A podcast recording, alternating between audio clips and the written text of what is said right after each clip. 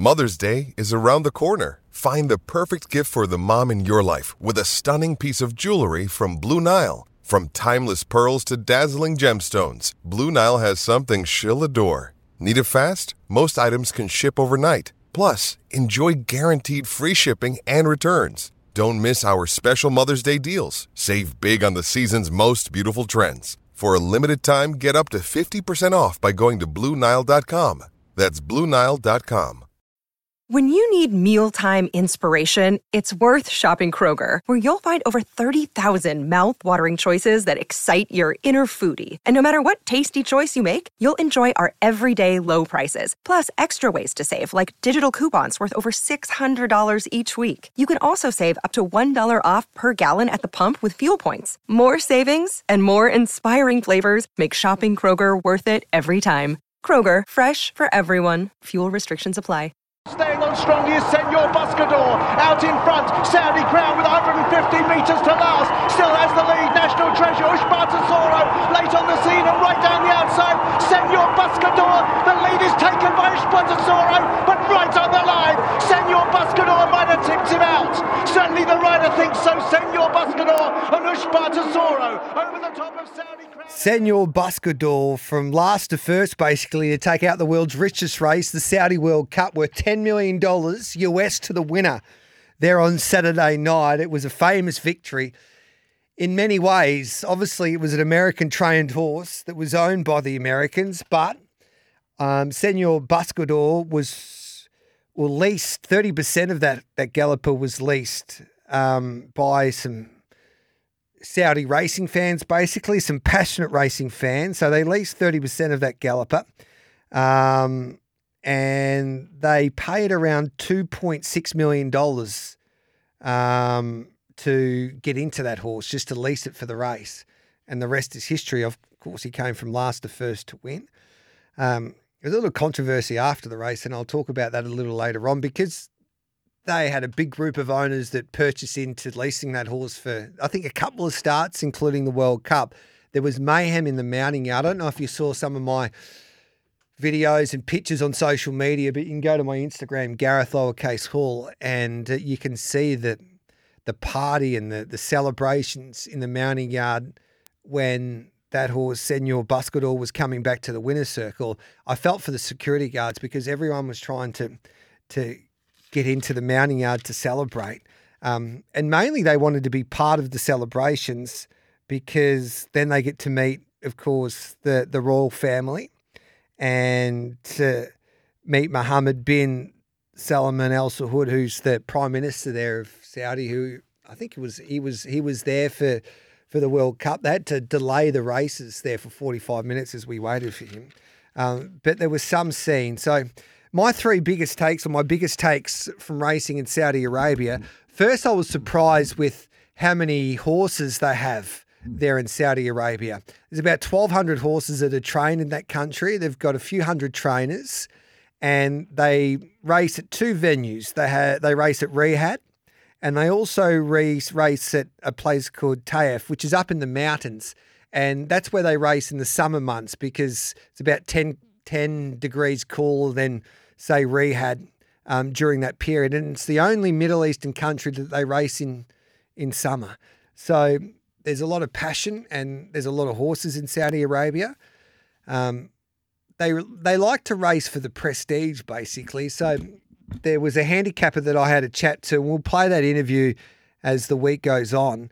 Um, but he was based in Queensland and Victoria for a long time, and he his name was Sam Watson, and he's been in Saudi Arabia for about six or seven months, and he, he painted the picture perfectly for me. He said when he was handicapping, of course, in Victoria and Queensland, trainers would bring him up and say, "Hey, you've given my horse too many points. It's not fair. He's not ready to.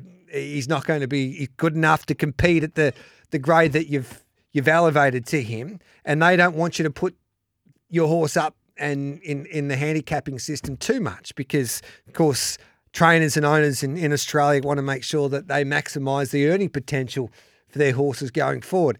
It's a different ball game in Saudi Arabia. It's all about the prestige. So they might win a maiden, for instance, and they want to do 15, 20 points so they can go up in class and then hopefully get to a, a higher level. And all they want to do is race in the bigger races.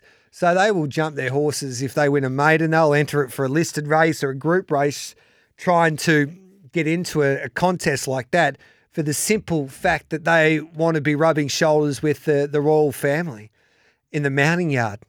And so it's all about prestige. They don't really care about the money, even though the money is exceptional. Like that race there was worth $20 million, 20 million US. And you had basically, it was a contest between the Japanese and the, the US horses.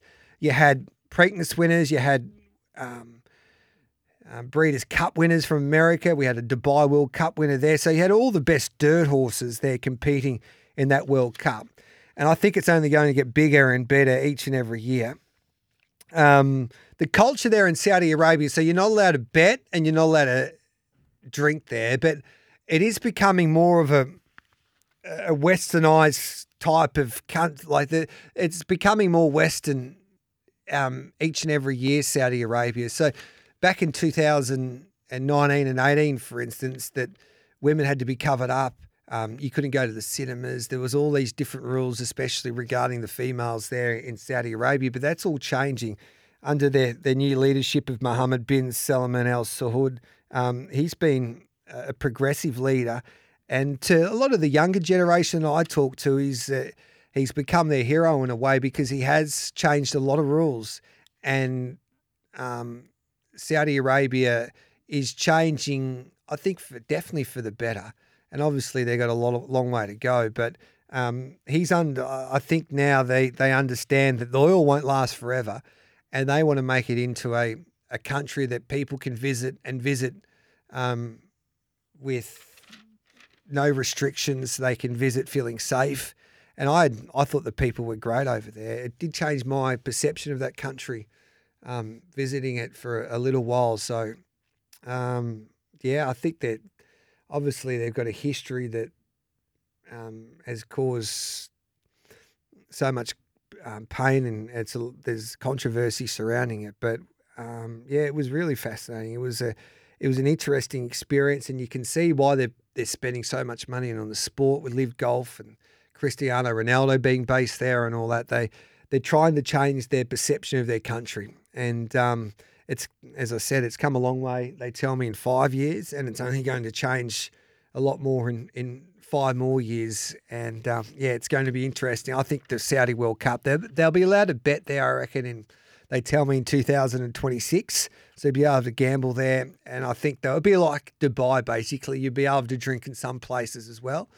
Um, and it'll be a lot more westernized, that, that country, especially Riyadh, their, their capital. So yeah, I definitely would go back, um, and I think it was a, an experience I I enjoyed, um, and it was definitely an eye opener. And their passion for racing is unbelievable. They love the game, um, and as I said, it's not about the money or the, the gambling for them. It's all about the prestige and to, to find their next champion.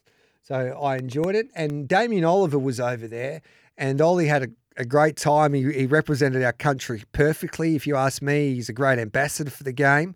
Um, and this is part of an interview that he did with Ladbrokes, and he had a chat to the champion jockey Ryan Moore, who was also there riding over the last couple of days on the Friday and Saturday during the carnival. So I'm at the Big Saudi Cup here meeting with Ryan Moore. Ryan, I hear you might be coming down to the Golden Slipper meeting. You gave Shinzo a great steer last time, mate. Got something to defend your title there.